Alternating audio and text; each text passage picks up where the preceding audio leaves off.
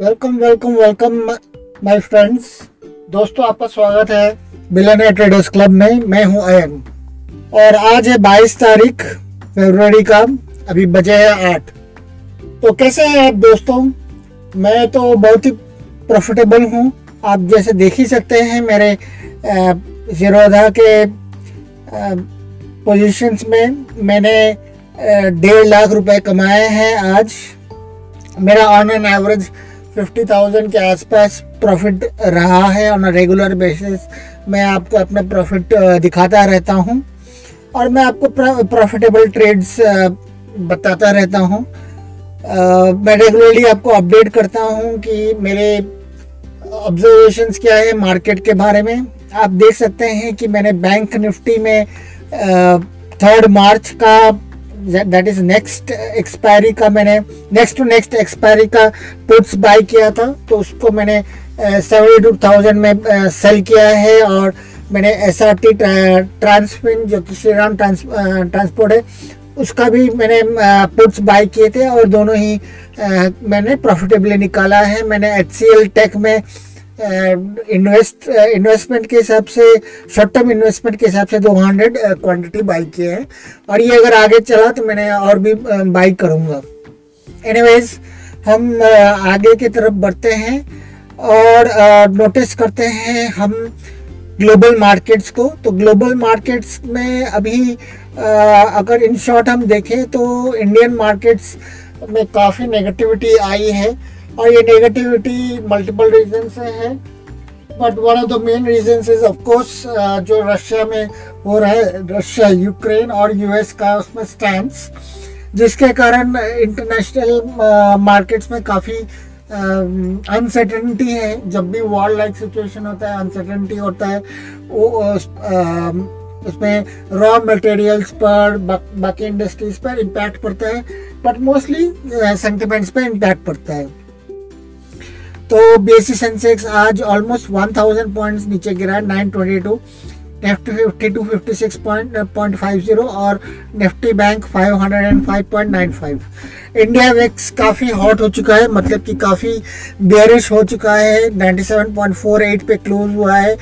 ये twenty percent rise दिया है on day on day basis Dow Jones जो अभी यूएस मार्केट जो ओपन हो चुके हैं डाउ जोन्स अभी थ्री हंड्रेड पॉइंट्स नीचे गिरा हुआ है S and P five hundred twenty points नीचे, और Nasdaq hundred and one points नीचे। स्मॉल कैप इंडेक्स यूएस का ट्वेल्व पॉइंट्स नीचे है S and P five hundred thirty के ऊपर है। जो एक भारी नेगेटिव और बियरिश ग्लोबल मार्केट्स की तरफ़ इशारा कर रही है। जबकि अगर हम यूरोपियन मार्केट्स पे देखें, और स्पेशली हम अगर जर्मन और ब्रिटिश मार्केट्स की तरफ़ देखें तो दोनों ही नेगेटिव में चल रहे हैं। अभी की तरफ़ यूरो स्टॉक्स हल्का सा पॉजिटिव में है। अगर हम देखें तो एशियन मार्केट्स में जापानीज मार्केट 461 पॉइंट्स नीचे बंद हुआ था। ऑस्ट्रेलियन मार्केट्स भी नेगेटिव में क्लोज हुआ minus seventy two Shanghai thirty three points S Z G component one seventy four China A fifty minus thirty eight thousand Shanghai minus fifty two minus five point four two Hang Seng Hong Kong market है छः सौ six eighty eight point zero seven point Taiwan minus two fifty two और सेटर Kospi भी negative तो overall अगर देखें तो पूरा ग्लोबल मार्केट अभी रेड में है और ये एक भारी नेगेटिविटी की साइन की तरफ़ दर्शाता है। हम अगर आज के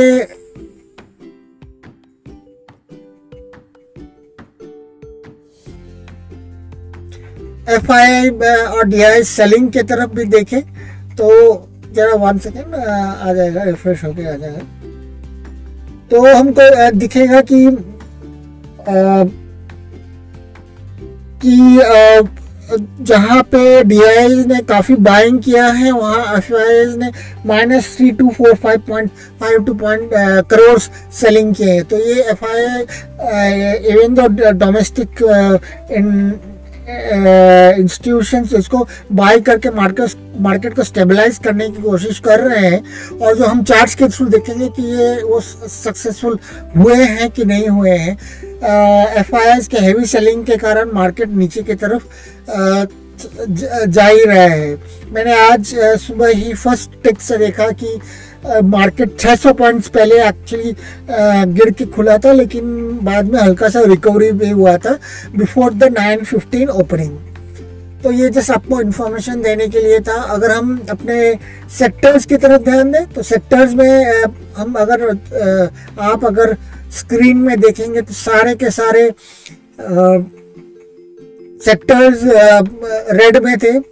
हाईएस्ट फॉल हमको मीडिया और रियलिटी में देखे। स्मॉल कैप इंडाइसिस भी काफ़ी गिरे हैं। Small B S C Nifty P S U bank और मेटल में काफ़ी गिरावट देखी गई।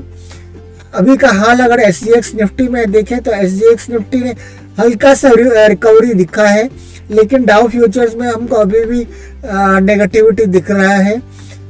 इंडियन रुपीस हल्का सा नीचे गिरा है, और यूएस डॉलर इंडेक्स फ्यूचर्स हल्का सा ऊपर में जा रहा है 96 ये कल आज दोपहर के तरफ़ वापस नीचे की तरफ़ गिरा है, लेकिन ये, तब भी यूएस डॉलर्स काफ़ी स्ट्रांग होते जा रहे हैं। क्रूड ऑयल में ऊपर जाने के बाद दोपहर के बाद वापस नीचे गिरावट हुई है।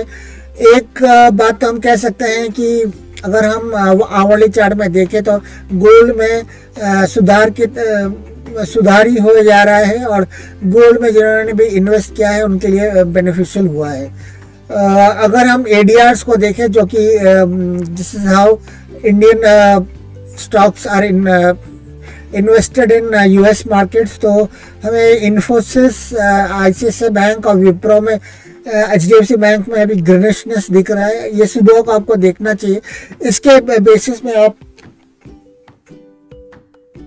पर्टिकुलर स्टॉक्स में इन्वेस्टमेंट कर सकते हैं और अगर ये मेजर हैवीवेट स्टॉक्स अगर अच्छे तक सुबह तक अच्छे रहे तो हो सकता है मार्केट में कुछ सुधार हो सकता है अलॉन्ग विद एचजीएक्स निफ्टी और यूएस मार्केट्स को आपको देखना चाहिए। दूसरा, हम अगर क्रिप्टो करेंसीज को देखें तो क्रिप्टो करेंसीज का हाल प्रिटी मच बहुत खराब है और बिटकॉइन एथेरियम वगैरह में सात दिनों में काफ़ी गिरावट हुई है, लेकिन एथेरियम को छोड़ के बिटकॉइन में गिरावट रुकती हुई दिख रही है। तो हम अगर बिटकॉइन में देखें तो देख सकते हैं कुछ चार चार चार आठ सोलह घंटे बारह घंटे में हल्का सा अप मूव दिखा है लेकिन जब तक ये रेड के नीचे रहेगा मुझको इसमें नेगेटिविटी दिखती रहेगी। इथेरियम में में भी हल्का सा अप मूव तो आया है लेकिन आ, कुछ दिनों से इसमें काफ़ी गिरावट आई है तो अभी इसमें इन्वेस्टमेंट करना सही बात नहीं होगी।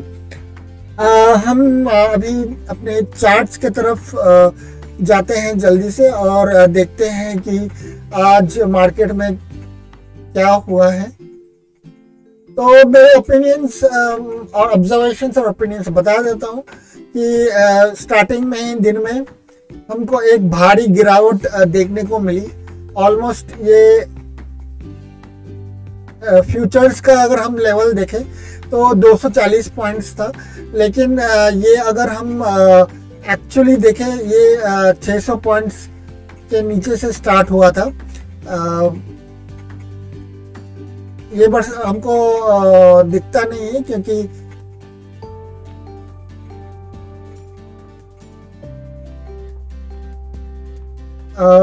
क्योंकि और सेवनटीन थाउज़ेंड के नीचे से ये स्टार्ट हुआ तो ये एक बहुत ही खतरनाक खबर है क्योंकि अगर हम निफ्टी के डेली चार्ट्स को देखें तो सिक्सटीन हंड्रेड एक ऐसा लेवल है जो कि सिक्सटीन सेवन नाइन्टी एट के आसपास एक ऐसा लेवल है जिस जो कि एक स्ट्रॉन्ग सपोर्ट बनाता है।